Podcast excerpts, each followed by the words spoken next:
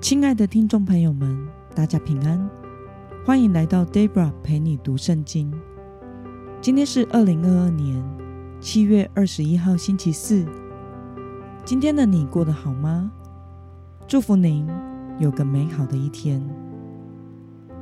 今天我所要分享的是我读经与灵修的心得。我所使用的灵修材料是每日活水。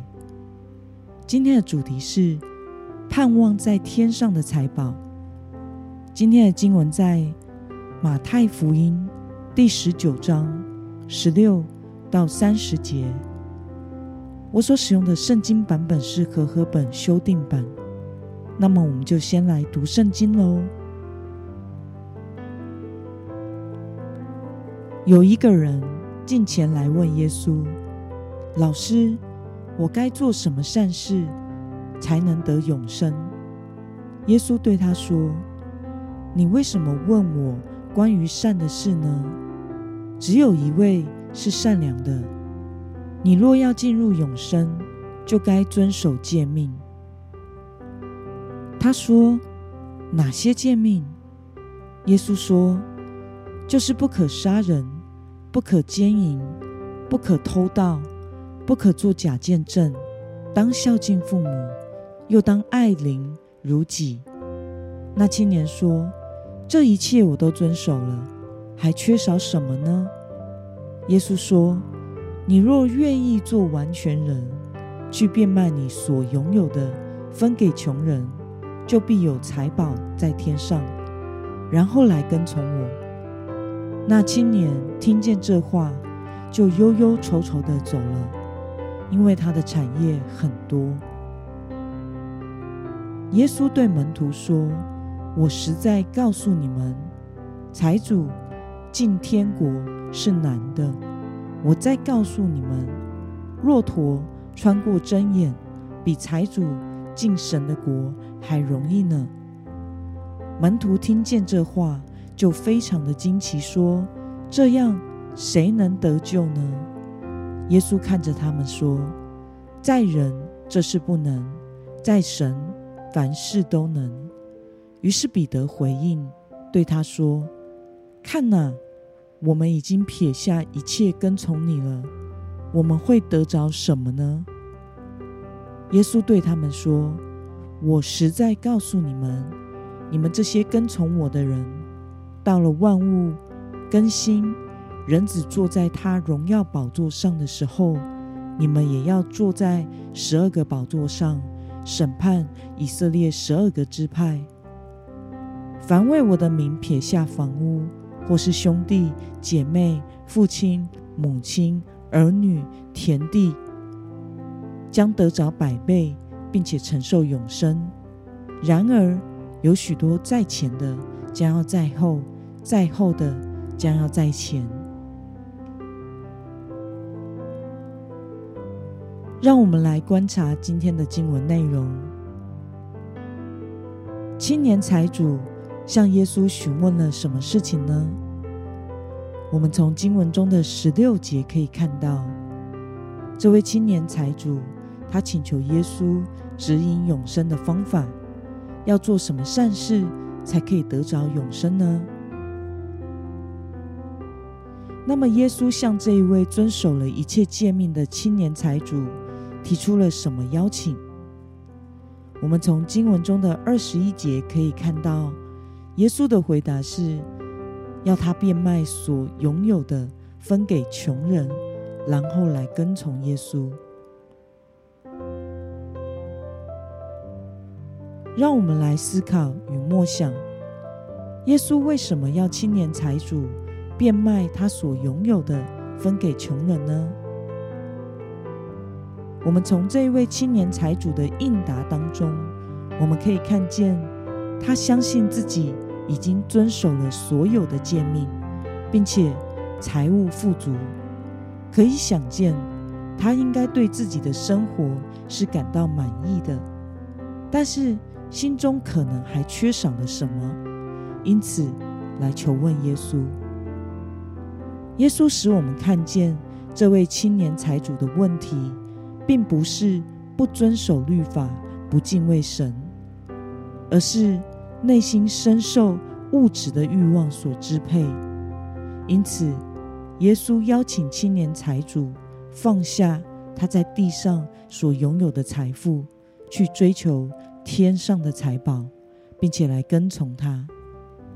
然而，这位青年财主在听见耶稣所说的话后，就忧忧愁愁的走了，因为这是他无法放下的。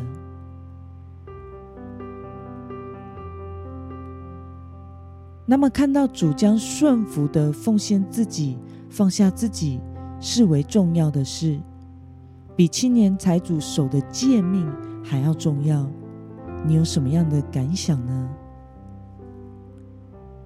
我想每个人放不下的、抓住我们新的事物都不一样。但是，当我们愿意放下所拥有的，并且跟随耶稣时，就代表我们脱离了一切的捆绑与制约，爱耶稣胜过其他的事物。若是我们抛弃了以自我为中心的世界价值观，渴慕天上的财宝。我们的人生就不再被这世界的物质生活所捆绑束缚，反而我们能够真实的享受神国的福分。另外，变卖所有财产，并不是跟随耶稣的通则，它不是一个诫命，或者是耶稣的命令，所以不用担心，这不是对每一个人的。如果你没有被追求财富所捆绑，或者是视钱如命，神是不会剥削人的神。通常，神要我们放下的，是会拦阻我们属灵生命成长的，或者是要我们分别为圣的。比如说，在 Debra 决心跟随耶稣与神关锁的那一年，主耶稣要我放下的。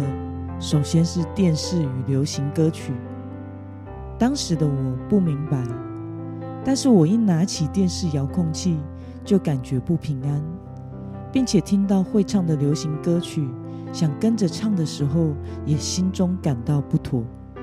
后来才明白为什么，因为不久之后，神就开始使用我在敬拜方面的侍奉，他不要我心思都是世界的喜好。世界的价值观，唱世界的歌曲，他要我单单的向他歌唱，敬拜他，心灵被主耶稣自己所充满。当时的我，大概每天都要花上一个小时，或者是更多的时间来敬拜赞美他。啊，有的时候甚至会到达烧香的地步。这些事，我都是在家里做的。没有人知道，但是突然有一天，我就被指派要主领敬拜了。从那时候到现在，十六年过去，现在的我已经不再被圣灵管制电视这一块了，因为世界的歌曲、世界的价值观早已不再吸引我的心。求主帮助我，让我学习将主耶稣。摆在人生的首位，为耶稣放下那些这个世界所重视的事物。愿神吸引我的心，使我们日日更深的来爱主。那么今天的经文可以带给我们什么样的决心与应用呢？让我们试想一下，虽然我们自己说要跟随主，但是这个世上。是否有什么事情是你无法为主割舍的？为了真心的将耶稣摆在人生的首位，今天的你决定要怎么做呢？让我们一同来祷告。亲爱的天父上帝，感谢你透过今天的经文，使我们明白你要我们得着那上好的福分。你要我们专心的跟随你，脱离这个世界的捆绑。